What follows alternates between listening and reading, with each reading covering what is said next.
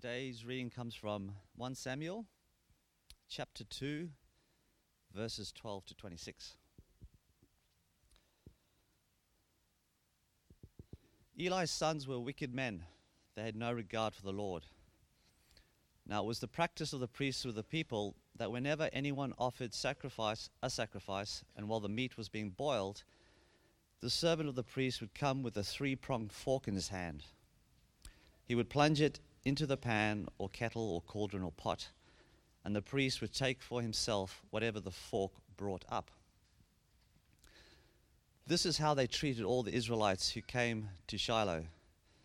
But even before the fat was burned, and the servant of the priest would come and say to the man who was sacrificing, Give the priest some meat to roast, he won't accept boiled meat from you, but only raw.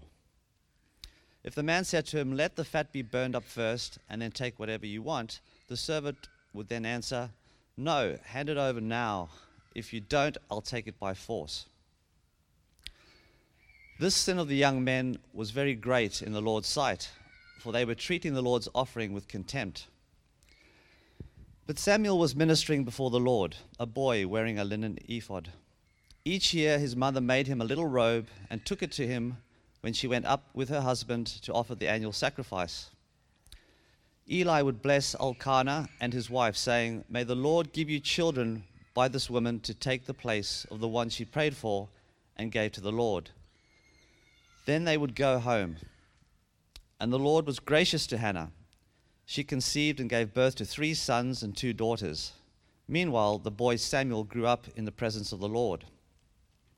Now, Eli, who was very old, heard about everything his sons were doing to all Israel and how they slept with the woman who served at the entrance to the tent of meeting. So he said to them, Why do you do such things? I hear from all the people about these wicked deeds of yours. No, my sons, it is not a good report that I hear spreading among the Lord's people. If a man sins against another man, God may mediate for him. But if a man sins against the Lord, who will intercede for him? His sons, however, did not listen to their father's rebuke, for it was the Lord's will to put them to death. And the boy Samuel continued to grow in stature and in favor with the Lord and with men. This is God's word. Thanks. Good morning again. This is our third uh, week into 1 Samuel, and we're looking, uh, yeah, just what is going on in Israel and their relationship with God and how they're treating God. And this morning we see another aspect of what is going on, also another aspect of God's character and how He deals with that. I'm going to pray now that God will help us to understand this, this event and what, what was happening, and so we can actually learn from it, so God speaks to us even in today's world. Let's pray. Dear Father, we do thank you that you are a loving and gracious God. And as we've prayed earlier, we thank you that you meet with us, that you speak to us. But Lord, please this morning help us to have ears that listen, soft hearts that take it in, and allow us to draw near to you as you draw near to us. We pray it in Jesus' name. Amen.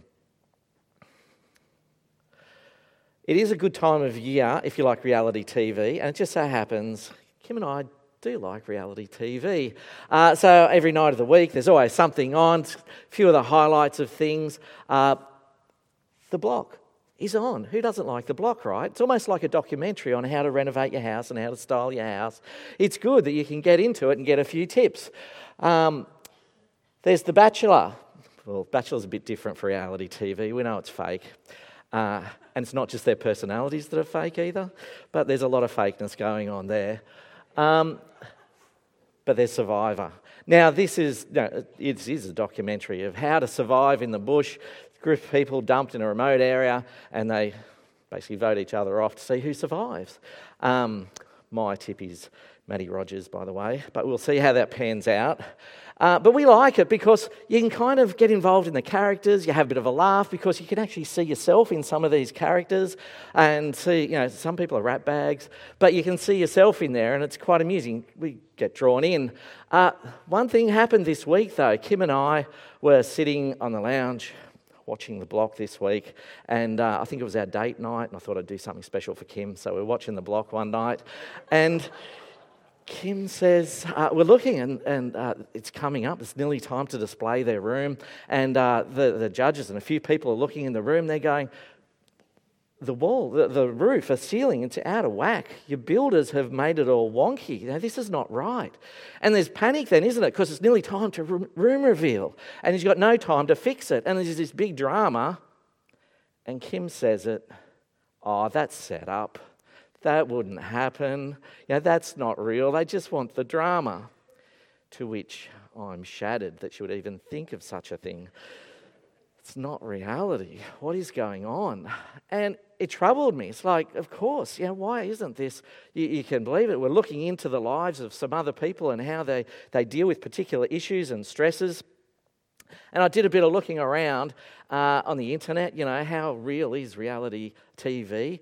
Uh, and apparently there's something like 200 hours of recorded vision edited down to some 45 minutes of TV program, an hour with the ads. Uh, 200 hours. So what's going to get edited? What's going to get kept? And, you know, what are they going to portray? I thought, man, this is, is maybe it's not all as it seems figure that. But what would happen if we had a reality TV show for ourselves? You know, you might have heard the Kardashians, but if somebody followed you around or a number of cameras and said, you know, let's, let's look at your life, what bits would they just go edit or what bits would they really focus on? You know, what bits of your week would they use as the promo? You know, that, that 15, 20 second snippet of what is going on here in this life for everybody to see. See, sometimes we can't hide what's going on, but actually everybody finds out. Now, when we get to this uh, part of Samuel, we're still in the early days, we're showing a little bit behind the scenes of what's going on at this town called Shiloh. Um, and we're allowed to go behind the scenes of the temple because at Shiloh, this is this is before the days of Jerusalem, before the days of King David and the big temple. This is the days where Israel, they're God's people, they've moved into the promised land. Uh, they've had the tabernacle, it's God's dwelling place, uh, moved in, and they've placed it in the town called Shiloh. That's the holy center of, for all Israel at that time. Uh, the, the ark is there, which is, we'll hear more about that next week, but it's God's presence is there with them. And Shiloh's like, represents the religious, how religious they are, religious in a positive sense. This is how they draw near to God. So there's the makeshift temple is there. Uh, the, the religious priests are there. It's where they come. They do their sacrifices there. It's a place where they have festivals. Uh, uh all Israel gather to have their festivals and just to draw near to God at that place. There's lots of good things going on. If you want to get drawn near to God, you go to this place, Shiloh. And it sounds like a place, when you hear all the things that are going on there, it's like this, you know, spiritual oasis in a desert. You can go there to draw near to God with all, um, it's all there the priests, the sacrifice, the ark. It's all there for you to go to. But what kind of people would you expect to be hanging around Shiloh at the temple? You know, if the reality TV cameras walked in, what people are you expecting to find? Because it all looks very good, you know, it all looks very religious, very positive in the people drawing near to God. But when you actually get behind the scenes, what are the people going to be like? What's the chance that they might be people just like us? That actually on the surface they do look all right. they they've got it all together and you know, they've got no problems in life. Their Christian walk is going well. But dig beneath the surface, go behind the scenes, get that little promo clip, and we actually find they're wrestling with a lot of the issues we're wrestling with. They're treating God the same way we're treating God now. Actually, might find out that what's going on there, this is about 3,000 years ago, 1000 BC, is actually very similar to what's going on today. And the way God treats them and speaks to them in that day is very relevant for us then because we're going through the same sort of stuff. And it's how the people respond, how they listen to God. Well, we'll find out how they uh, do good and bad and find out how are we listening to God and treating God. So there's different kinds of listening to God, and we find out there's this main couple a couple of ways. It's those who don't listen. And here we meet the story of Eli the priest and his two sons. And right from the get go, this is kind of the promo, the promo clip right at the start to get you to see what is going on here. The, the writer is saying, we don't know exactly who wrote this, but as he's writing, he's going, check this out. You need to read this. These guys, the, Eli's sons, the two priests, they are scoundrels. They have no regard for the Lord, says in verse 12. In fact, the no regard for the Lord is a helpful translation where it literally says they did not know the Lord did not know the Lord's kind of a funny thing to say. Uh, it's like, what, they're priests. Surely they know of God. Yeah, they might know of God, but they didn't know Him like a friend, like a personal thing. They didn't know God, they were far from God. And it goes on then to explain. Let me give you an episode of the life in uh, Shiloh at the temple. So, normally, what would happen is people would come, there's a special time of year where all the Israelites come to the temple to kind of make reconciliation with God. So to draw near to God. So they uh, get their sacrifice, which is depending on how wealthy you are, depends what animal you bring. But the more wealthier ones would bring, bring like a, a lamb or a goat or even a bull and bring it in. And the priest at the temple would uh, make you part of their process is you confess your sins over the animal because confessing your sins, saying, Look, I've, I've stuffed up, I've made mistakes, and for that there's a penalty. And that animal is going to be sacrificed. It's going to have its throat cut, and it's taking the penalty. So you know the weight of your sin has to be taken care of. So the, the animal gets its throat cut, and then it gets cut up by the priest. It's cut up into different bits. And what they do is there's, there's a scrappy blood and guts bits that just gets thrown away. There's the choice bits of an animal with the, the nice fatty bit, you know, the rib fillets with the nice uh, fat sort of running through it, the real tasty bits. They weren't overly worried about cholesterol in those days and things like that. But the choice bits they would take and go, no, we're going to burn them over hot coals because for them, nothing smells better over a barbecue than that you know, sizzling meat over a barbecue. And that pleases God. So God is pleased with the sacrifice, just with the aroma of the fat you know, just slowly burning away. So the choice bits go to God. The few other bits, uh, a leg and a, bit of the upper body, uh, gets given to the priest because the priests need uh, you know, whoever's in the temple needs food to live as well. So he gets a cut. And then what's left over, they give back to the people for the festival. So they go and they can either barbecue it, they can cook it, um, you know, turn it into a slow cooked meal uh, for the, to feed the family, because that's why they're there at Shiloh to have the festival. But what is happening here? There's a breakdown in the prote- uh, process. First of all, uh, the people come in with their sacrifice. It talks about all Israel coming together. And the priests, well, actually, we don't actually hear what the priests do, Eli's two sons. They're not even there. It's their job to be there to do that. They're not there. They send their servants down to do all this sort of stuff. And these servants are the heavy handed, they're bullies. And they've got disregard for, for the whole process of honouring God, disregard for people as well. They'd be sitting up in their rooms and smell the meat cooking, you know, nice uh, curry or something like that uh, from the people who are, who are cooking their food in their pots. Yeah, that smells all right. I wouldn't mind a bit of that. And they'd just go down with their three pronged fork, so get the most meat out. And they'd look at a nice meal tonight, family, and they'd just pull out their meat, uh, pull out their plate, drop it on their plate, and go, have a good night, and they just help their self, taking the food right out from the family. But even more so, he says, they even go down before the families even had their share. So even before the meat, uh, when the meat's cut up, this bit's for God, this bit's for the priest, this bit's for the family.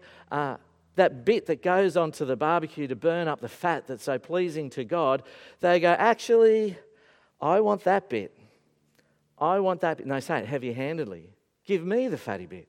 That's the bit we want. I want you to cook. I had curry last night. I want something better. The, the barbecue tonight have a bit of variety, and I want the nice fatty bit for me. Now, I'm not sure if you've ever, if you're a big meat lover like that, but I've, I know what this is like when somebody who's so obsessed with meat uh, just stands over you like that. I remember church barbecue once doing the barbecue, and then I felt something coming up behind me, and then I realised it was Kieran.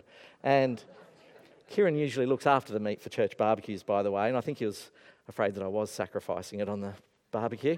Uh, but he comes up behind me and I go, You don't have to say anything. You just give him the tongs and you step away. You know, Kieran's there. You know, I know, I know. Um, just as soon as I mentioned barbecue, we've got Will, who was up here, loves his Brazilian barbecue. And as soon as I mention that, he starts breaking out in a sweat, you know, you know, just thinking about these barbecues, this meat. So these guys are going to be thinking about that for the rest of the morning. But this is what they're like. The, the big boys, you know, Eli's two sons have got their big bouncers. They love their meat, and they're coming down and going, No, what you got cooking there? No, I'll have that bit, mate. Sorry, I couldn't do a Kieran accent, but it's that sort of, you know, intimidate. Don't stand in the way between me and my meat. And if you say anything, hang on a minute, that, that, that's God's share. What if we just even let me burn the, the fat off at first so at least God gets a sense of my sacrifice and what I'm doing here? No, my meat. I'm going to have it. Thank you very much. And it gets taken from you. Total disregard. Total disregard for the process, what is going on with the sacrifice, uh, and they just push it away. But it's worse than that, could you believe? In the place of Israel, the most religious place, the priests who meant to have it together, hiding behind their religion, just feeding themselves, just gluttony, just more food and more food. But then we meet a little bit further down Eli, which is, he has a talk to his sons. Eli's the, the main priest, because it's more than just food and extortion uh, about that. But Eli's heard some rumors that have been going around all of Israel. He says, Hang on, boys. I've heard that you're sleeping with the women in the temple, you know, like the temple secretary. He says, Actually, all Israel know about it, and they've reported back to me. It's almost like Eli's the last person to hear what his sons are up to. They're not only helping themselves to the food, but any of the women at the temple uh, are theirs as well. These guys are married men, as we'll find out next chapter, but they're having the, these affairs with the women. Now, again, these are the religious guys. You imagine the cameras going behind the scenes. We're going to step behind, you know, th- this church and find the priests doing all this stuff, sitting around with their heavies, extorting people for their food, uh, helping themselves to the women. Israel is in trouble. Like on the surface, they're a very religious nation. They've, they've got the temple, they've got the religious priests, they've got everything happening. But behind the scenes, it's a bit of a joke. It's a bit of a joke. And you can imagine what was going on. See, last chapter, if you're here last week, we looked at Hannah's song. So Hannah was this woman, uh, cried out for God for a child. She knew God could answer a prayer. She trusted God. God gave her a child, and true to her promise that she was going to give back her son Samuel to the temple to serve in the temple as a young priest. Uh, she's given him back, and she had this song. And you can imagine how it played out. I'm not exactly sure how they do this, but I can imagine this could be uh, what, what, was heard by everybody. So in chapter 2, this is last week's passage that we heard, uh, when she says in the temple, when she's giving back her, her son Samuel, but not sadly. She's rejoicing to God because she had the privilege of having this son and able to give back. She says, My heart rejoices in the Lord. In the Lord, my horn is lifted high, my strength is lifted high. My mouth boasts over my enemies, for I delight in your deliverance. There is no one holy like Lord, like the Lord. There is no one beside you. There is no rock like God. Do not keep talking so proudly or letting your mouth speak such arrogance.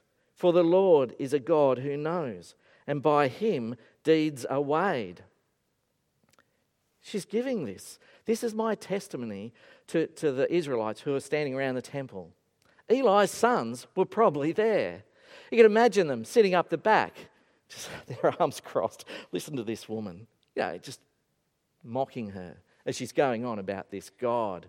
What a story. Yeah, yeah, cry my eyes out. This is. But she goes on in verse 5 those who are full hire themselves, out for food, but those who are hungry are hungry no more. Listen, we've got as much food as we ever want. You know, we've, we're the ones that are prospering here. We've got as much, as if God, as if God would take away our food and we'd have to start working just to feed our stomachs. We've got it going on good here. This is not their idea of God is so different to her idea of God. And they laugh at her, mock at her, going, you know, God's not stopping us. Are we going to have lunch this afternoon or th- today? I don't know, it smells pretty good. Let's go out and find a pot of nice food to take.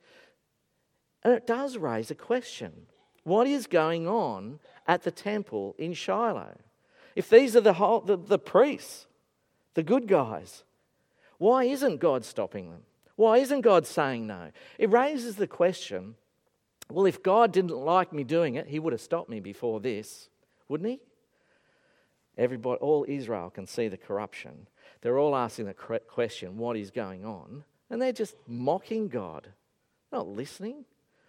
You know, even as, um, as they're hearing the, the messages that this is wrong, they're not listening at all. But actually, we should ask a question of ourselves how do you know what's wrong and right? How do you know what's acceptable by God? You know, if I cheat somebody or I treat them badly, even take advantage of them, nobody's stopping me. It must be all right. God's not stopping me. It Must be okay. You know, the whole sex outside of marriage thing, what these guys are doing. Well, you know, what, what if everybody else is doing it and I give it a go and well, if God didn't like it, He'd stop me, right? He's not stopping. I can still do it. God must be okay with it. It raises a whole lot of questions. What is God doing?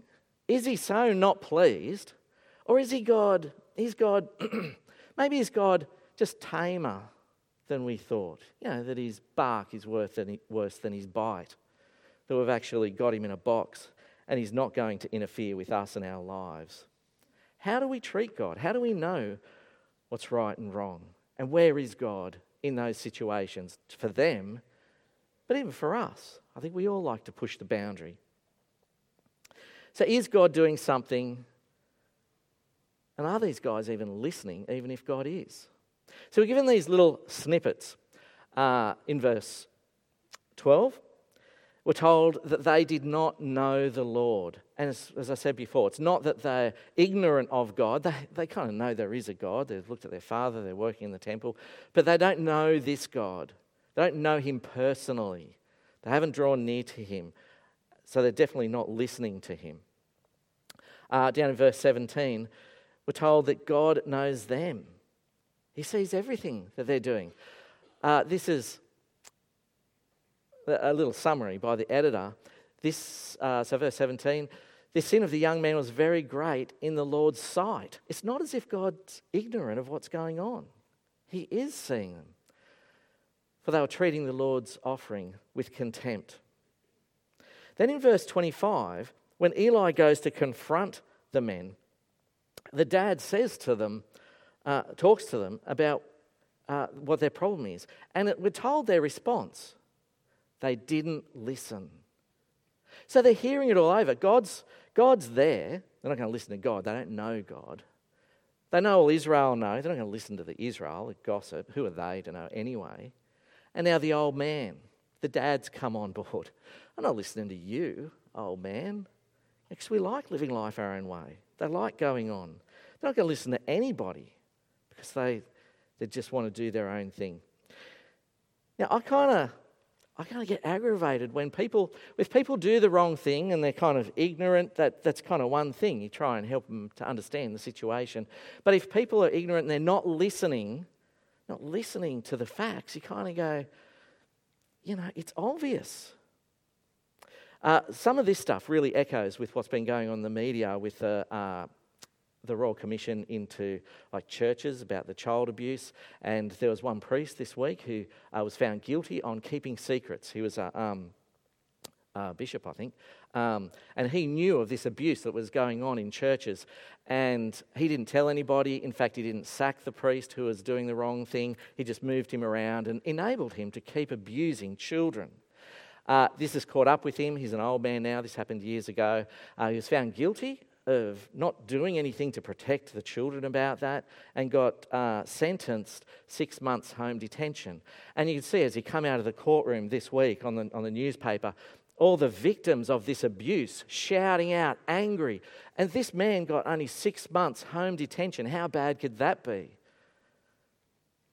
But then uh, the lawyers turned around and said he's going to appeal the sentence because he's too harsh. And it's like, Are you listening? Are you listening to what's going on? Not only this is the law courts, it's people, everybody's saying, This is wrong, you've done wrong. It's going, No, no, no, it's not that bad, really. But that's how I feel as a sinner looking at another sinner. What is God thinking? A holy God, a holy God that does everything perfect, everything righteous, everything loving, and He sees His people, whether it's in the temple or us living in our lives, stuffing Him around, going, It's all right, God, I've got this under control, I'm happy with my life over here, I'm doing my thing, and you're not listening to Him. How frustrating must God be? So much more than I get frustrated uh, when I see stories like that. But see, when God speaks into this problem with the two sons, there's something bigger going on than just the two sons. See, God sends a messenger to Eli, the dad, uh, and goes on for a bit. Uh, for a bit, but a summary is in verse 29, where God points the finger. This is the word of God to Eli. Why do you scorn my sacrifice and offer that I that uh, sorry? Why do you scorn my sacrifice and offering that I prescribed for my dwelling? Why do you honor your sons more than me by fattening yourselves on the choice parts of every offering made by my people? Eli is not innocent either. Actually, he's sitting around at the dinner table. Surely he knows where the steak is coming from. We're actually told a couple of things about Eli. We don't know a lot about him, but we hear he sits around a lot uh, in the last chapter when Hannah goes to the temple to pray. Uh, what's Eli doing? He's sitting at the front of the temple. Uh, next chapter, we're going to see what happens, how this story unfolds. What's Eli doing? He's sitting, waiting for news. He's actually, we're told that he's so overweight, uh, sitting in his chair, that he actually falls off his chair and because of his weight breaks his neck.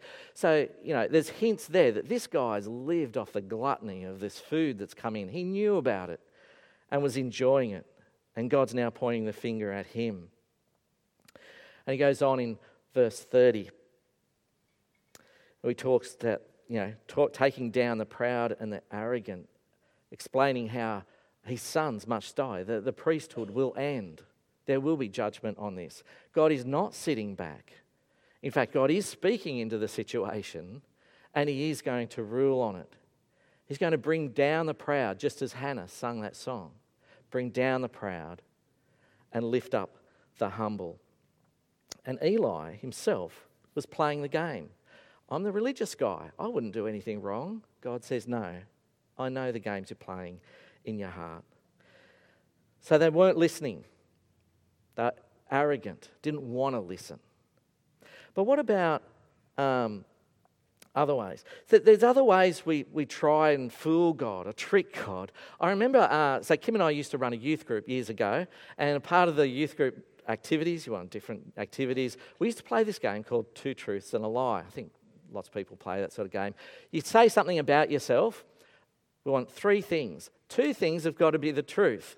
But one thing's got to be a lie, and other people have got to try and pick the lie. It's a very clever game. You actually learn a lot about other people, uh, about their history, but also how good liars they are. And we actually had to stop the game because the parents are saying their kids turn into really good liars. That's what we were training them to do. But we actually like that game. We play it with those people all around us. Yeah, I want you to see this about me. You know, there's some truth there, but there's some stretching the truth over here as well but I want you just, I'm just going to show you what I want. But behind the scenes, there's a lot more going on, and God knows. God knows. God sees. God knows us, even if we don't know Him. And God speaks into that. But are we listening? Do we know the Lord? Do we know Him? Not just know about God, so we just come here, we, we can hide behind religion as well, just as good as anybody else. We hide behind our religion. I'm a good person. I'm going to show you what I want you to see. But deep down, we're playing the game. Playing the game with God, playing the game with others. You can fool some people some of the time, but not all people all the time. God knows. God knows. But are we listening then? Will we listen to God as He speaks? Will we draw near to Him, really know Him, so we really hear Him? There's another problem with listening in this story as well. Uh, we see the ratbag priest not listening to God, rejecting him. But there's this other character we're going to meet uh, who has a listening problem, as well. And he doesn't know how to listen to God. This is where we meet the young boy Samuel. And when we hear Samuel in this story, we go, Great, we need a hero because there's so many bad people in this story. We need a hero. What is Samuel going to do? Because surely he's going to be the good guy. We're given a bit of uh, a story about him growing up around the temple. I'll give you a quick flyover. So in verse 18, this is, this is just after we heard about Eli's sons stealing the meat from the sacrifice. And in verse 18, we're told Samuel was, while the sons are stealing the sacrifice, Samuel was ministering before the Lord. A boy wearing a linen ephod, uh, uh, ephod that's like what the priests wear. So he was actually playing, playing priest as a boy while the others were corrupt. The boy Samuel grew up in the presence of the Lord. He's close to God, in contrast to the other sons. Verse 26, this is after it come out that the two sons were sleeping around with the women. But we have Samuel uh, the boy Samuel continued to grow up in stature and in favour with the Lord and the people. Sounds like we've got a hero coming up. So, after we're told about the judgment on Eli's sons, that God's going to wipe them out, we're told in chapter 3, verse 1 the boy Samuel ministered before the Lord under Eli. In those days, the word of the Lord was rare and there were not many visions. So we get this journey. Eli, uh, the, Samuel is growing up in the temple, he's near God. So when we get to chapter 3, verse 2, it's no surprise then we hear one night Samuel is asleep. Now, he serves in the temple, he's like a junior priest, but he's asleep nearest to God himself. He's in the room where the ark is, God's presence is. So he's in the temple. That's where he sleeps at night. But we're expecting something that good, that perfect. You know, this guy's going to make everything right. But then you get behind the scenes in Samuel's life, and it teaches us another lesson about listening. So we get to verse 2, and we get this uh, episode. He's sleeping in the temple, uh, he's near the ark, and God speaks, Samuel, Samuel, Samuel. And he thinks, well, it must be Eli, the main priest. He's in a different part of the, the building, so he runs in. You know, Eli, what do you want? He's like, I didn't say anything. So, you know, go back and sleep. You know, it's not me. You must be, you know, might have been the curry from last night. You, know, you, go back and listen. It's all, all okay. So he goes back to listen. Now, you kind of wonder, that's a bit of a bizarre scene just by itself. And you kind of go, Samuel's probably thinking, what's wrong uh, with Eli? Eli must be talking in his sleep. It must have been Eli. Uh, but Eli's thinking, gee, Samuel's a bit restless tonight. He's having a bad night. Because then we get to verse 6, and it happens again. Uh, the voice, Samuel, Samuel, Samuel jumps up, runs to Eli. Look, it's not me. It's not me. You guys. And this is where it starts to get a bit comical. And I do believe the writer of Samuel has got a sense of humour. And he's going, you know, you've got to hear this story. You know, every good uh, reality TV show has a lighter moment, a bit of a sense of humour. He's going, what is Samuel really thinking? And he gets a bit of an interpretation, a bit of understanding in verse 7. Like, even though Samuel has been at the temple, he's been serving there, he seems to have a good, humble heart towards God, a genuine heart in contrast to the other sons. But then it says something really interesting in verse 7 that he does not yet know the Lord. It's very close to what it says about the other sons, the bad sons, that they did not know the Lord. And I said not knowing about God, but really knowing God. But here it says Samuel, well, he's in the temple, he knows about God, he knows the ark, he knows how it all works, he's wearing an ephod, but he doesn't yet know God personally, relationally. So there's a bit of extra information we're given here uh, about where he's at in understanding God. So then we get to the third episode uh, the voice comes Samuel, Samuel. And gets up, goes to Eli again. You know, here I am. What do you want? I'm sure you're talking in your sleep, old man. And he's going, No, I'm sure you're, you know, you're dreaming or something. Uh, he goes, Hang on a minute. Maybe it's the Lord. Maybe it's God speaking to you. Maybe you're not listening properly. You need to listen properly if you're going to hear the Lord speak. So he says, you know, say, if you hear the voice again, Lord, it's me, your servant. Now, I'm not the arrogant guy who's not going to listen. I'm your servant that's humbly going to come before you and listen carefully. And fourth time around, uh, it happens again Samuel, Samuel. And Samuel then calls to God, I'm your servant. And then he listens to the Lord. and listens to his message. And it goes on to explain this is a message, again, reaffirming that judgment that's going to come on Eli and his two sons. Look, I'm going to make a change here. I'm going to destroy what's going on and I'm going to build it up. Now, what's going on in this story? It's a bit of a bizarre story. We often do it in kids' church. It's a bit of a laugh. But again, how does this fit in with what's going on? I think I like it because it's a bit of a reality check that even for Samuel, uh, he's only human as well. He's not this super spiritual hero, uh, but he's actually got hearing problems as well. He's like us as well. But it also shows that God is not sitting back, God is in control. So he's going to go on at the end of that that part to show how God is going to take down the proud and lift up the humble. The sons will die, the wicked sons. Samuel, because he's humble, because he's trusting God, he will be lifted up. Says things like God's going to make every word from his mouth not fall to the ground. People are going to listen to him. He's going to be God's instrument. God is in control. Often it looks like God is not, even in our lives. God is in control. He's watching and he's speaking into the situation.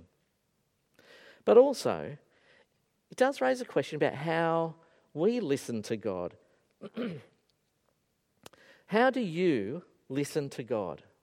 How does He speak into your life? You know, I feel like I haven't grown at all spiritually. God's not speaking at all. I'm just, you know, backsliding in my faith. Is actually God not speaking? Or is it actually maybe a problem is with us that we don't know the Lord like we should? We're not drawing near to Him. Or even for somebody like Samuel, he hasn't got any bad motives, but he's got a hearing problem as well. He's there, but again, he doesn't know the Lord like he will do. But drawing near to him, saying, I'm your servant, know, speak to me. And then he hears. He hears clearly what is going on.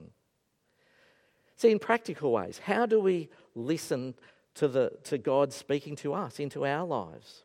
What is wrong? What is right? Is God going to send a lightning bolt down? Or is he, is he speaking to me in different ways, other ways? You know, God's word. We have God's word in the Bible. it is God's word for us. What you read in the Bible is God's message for you that whether you're listening to sermons or going to growth group and studying the Bible is also a way of hearing it. Not that the, the preacher or the people at growth group are you know, super spiritual or they're prophets speaking into your life, but they're pointing you back to the Word as well. Not a word will fall to the ground of God's Word. Are we listening to God through His Word? Uh, God speaks to us through different events and challenges in our lives. Different people who say to things, God, what are, you, what, are you, what are you doing here in this set of circumstances? What are you teaching me about this? How do you listen to God? See, if you're far from God, whether you think you don't need Him and you're not listening, or you're just not near God, it's very hard to, to hear Him clearly. But in both these situations, saying, draw near to God, listen to God, and He will speak into your life because God sees, God knows you. He knows if you're playing the game. But He's calling you out on it. To say, look, you can trust me. You can trust the people around you. He's the God of grace. You can come to Him. God does this amazing thing. We're looking at this in the Old Testament, going, you know, where is God? Where's the action at the temple? But God does this amazing thing in sending us His Son, Jesus. He says, I am going to speak into your life. I'm going to come into this world in person, where He sends Jesus. Well, we really know what God is like. It, it helps us to see it in human form that this is what God is like. And we got uh, stories about Jesus, Jesus teaching in, in the Bible as well that we can read. Jesus sends us his spirit after he leaves, so his spirit's in our hearts, just helping us to understand. God speaks all the time, but are we listening? Are we listening? Do we know how to listen? I know this is the challenge for all of us this week. If you're not in a, in a routine of uh, drawing near to God. But this week, uh, maybe even make a list or just think of a few things that might be helpful to um, get guidance from for God. And draw near to Him. Make time every day. It can only, only has to be you know, five minutes if, if you're just trying to fit it in somewhere, but hopefully longer. But read a bit of, the, bit of His Word, read a few verses, meditate on it, think about it, and then pray to Him about it. So if we just pray, that's us speaking to God, but are we listening when we pray? We want Him to answer. So pull open His Word. Say, God, I've got this going on, on in my life. Pray about it for a week till next Sunday, every day. We're going to do this. I'm going to draw near to God, and I'm going to make sure I listen. Make sure I listen through His Word. I'm going to invite Him into my life. I'm going to draw near to Him so He knows me, so I know Him, and that He might uh, help me through this so we can live for Him. How are you listening? Let me pray, and we'll pray that God helps us on this journey. Dear Father, we do thank you for your great love for us, that you don't leave us alone when we make a mess of things, but you reach out for us. And we see that in Jesus, that you reached out to us with your own Son to explain clearly who you are and what you're like. Lord, we just thank you for that. We're sorry that often we get so caught up in life we ignore you and push you to the side. But Lord, help us to listen, not just this week, but forever, Lord, that we listen to you. And we pray it in Jesus' name. Amen.